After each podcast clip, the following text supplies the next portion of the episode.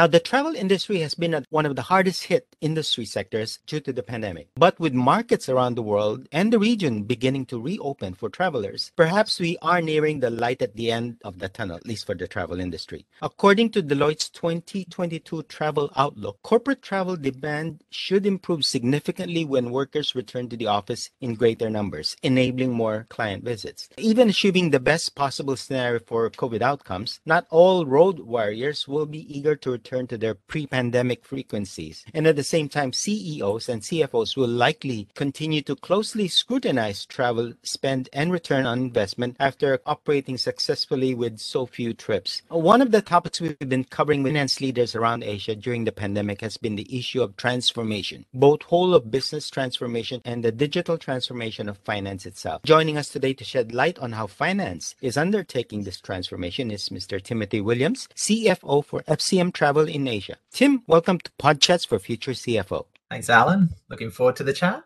Do you need to transform finance today to enable or facilitate a more holistic business transformation? Yeah, it's it's an interesting one. First of all, let me start. I hate the word transformation. I think the problem with transformation is everybody sees transformation as being, hey, let's go and cost cut. Let's automate and cost cut, right? And so they're, they're kind of missing the value that transformation brings transformation's ongoing all the time um, as a business and, and you need that to stay competitive so i think when we think about finance transformation if anyone's embarking on that today. You're a little bit behind the curve let's be honest. I mean most companies have been sort of yeah we like to call it optimization is the better way we like to refer to it. But most companies have kind of been down that path for a while. Covid to an extent has for some industries has fast tracked that decision making for others less so. I think one of the things we always have to remember with the pandemic that's gone on on and is still going on to an extent is, you know, some industries like the travel industry were heavily hit, very heavily impacted, right?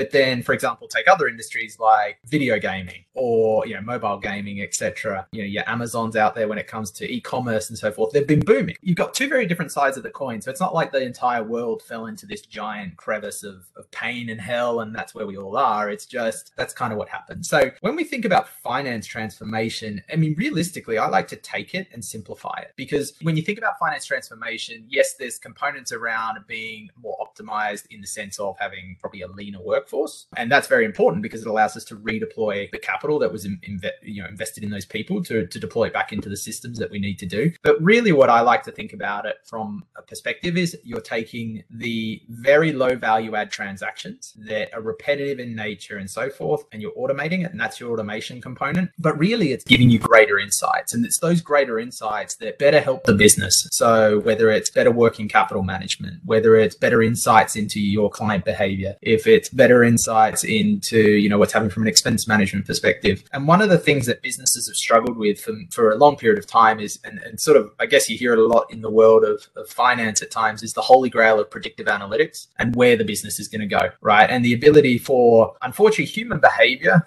tends to either err on the extremely cautious side or it, it's on the extremely pessimistic side. And uh, and I can tell you in my teams, I have people who sit on the far ends of either, uh, which sometimes makes forecasting a little, little bit of pain. But the ability to take that and have it highly automated and give you greater insights to allow you to better drive the business. I tend not to like to take finance transformation as a core and tie it to the rest of the business, but ultimately it does allow better decision making, which ultimately leads to better investment decision making, which means that you can drive the business in a better way.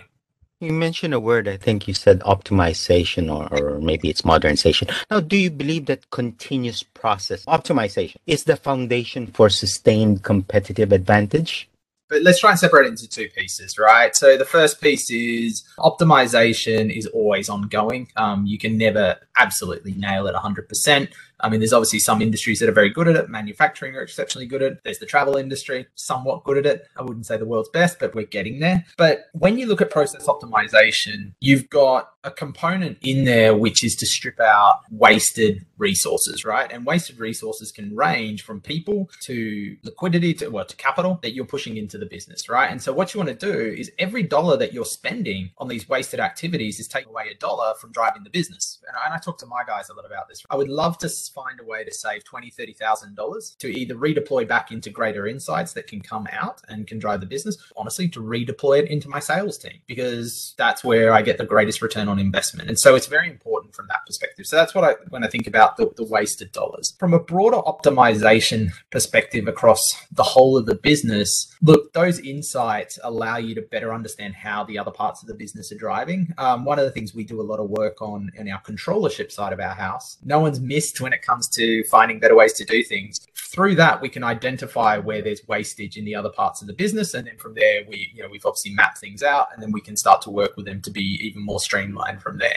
Like, and in the end, ultimately, what we're looking to do is drive the best bottom line return that we can for our company, but also achieve our growth targets. And to do that, we obviously have to invest in the business, and so it's trying to find the right balance, and that's where broad-based process optimization across the board, to an extent, yes, it gives you a competitive advantage because those who are wasting dollars in activities that bring very low value, they're not going to have those dollars to go and invest in the business. For us as an organization, we're a very aggressive sales organization. Um, we have very lofty plans. We've outperformed our industry peers significantly in the last, let's say, decade, but in here in Asia, definitely in the last three years. I mean, during COVID, it was tough for us like nobody else, but as a business, we've grown exponentially during that time. Um, and so, you know, I think how we were able to do that is because we have a very strong focus on how do we drive the business forward, but how do we take that leakage out of the business from an expense perspective. And within the areas that you've improved so far, which areas would you like to see improved upon? Or is there a wish list of things that you say, okay, I could have done this better this way?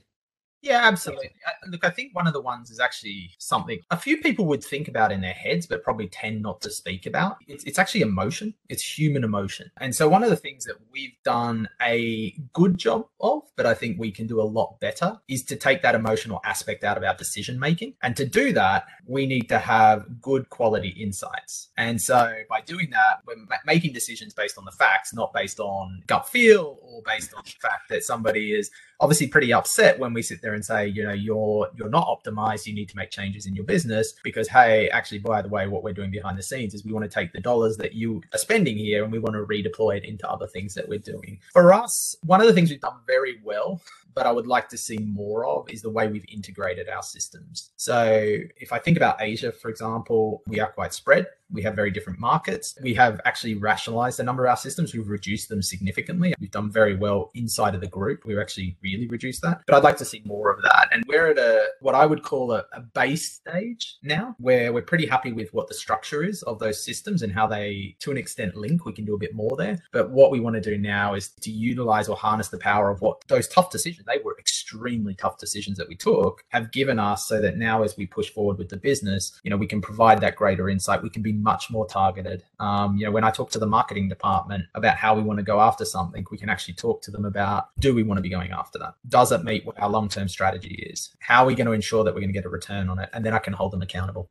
If you had to look at it, how would you rate the finance team's competency in helping drive a successful, okay, I'll use the bad word transformation. And if there's one area that you think the team struggles most when it comes to this uh, quote unquote transformation exercise?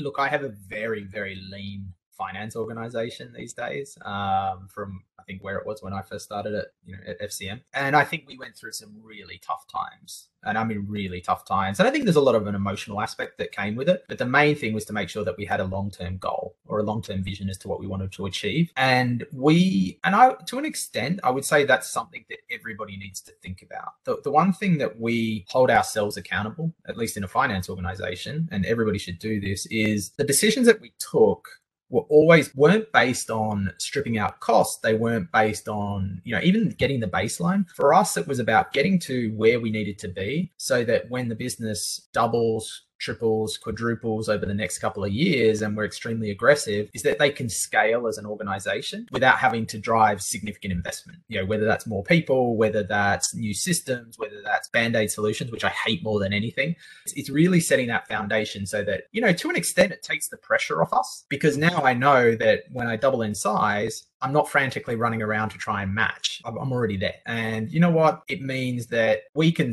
not stress, but we can worry less about that output and focus more on the business to allow them to do what they need to do. And so, for anyone going through this sort of journey, I'd actually say the longer term goal and the longer term vision, being very clear cut on that and ensuring that you can scale the business and still, to an element, fit within those boundaries is really key. You know, I've worked at other organizations, right? And, and I've got friends who work at all sorts, and we talk about this as well. And a lot of the cases, the one of the things you always hear about is, oh, but you know, we've got this system and no one cares about finance systems, right? And that's true. No one does care about finance systems because ultimately, if it works, people tend to be happy. So what the finance organization has to do is show that, hey, when you double and triple in size, one, you've got the same system, but it's giving you the insights that you need to drive the business forward.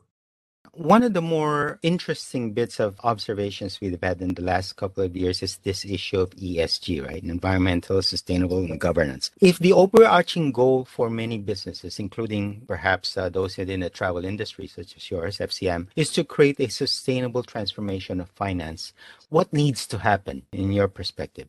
It depends how you want to look at a sustainable transformation of finance. I mean, really, ESG and what you're looking at is a, is a footprint, right? Um, mm-hmm. So when you're talking about when you talk about finance and transformation, it's either reducing footprint, that's one thing, it's being highly connected across the globe so that people aren't traveling from point to point and doing whatever they do. Although I, I, will admit there is huge value in people traveling from office to office and meeting with people. But you know, having to send teams of 10 in is probably not maybe not the best sustainability picture that you would think of. Although sometimes there's value in that. That's what I prefer that companies would think about is that they think about what is the value that they're getting out of this versus I just need to try and hit a sustainability target. And I think we see that actually a lot when you look at other businesses and you look outside of finance. So if I bring it back to finance, it's, it's being highly connected. It's reducing your people footprint. It's you know u- utilizing things like cloud-based solutions, which don't obviously require an office footprint. It's giving insights as to you know what the business is doing and so forth, which come off the back of that. All of these things kind of come together.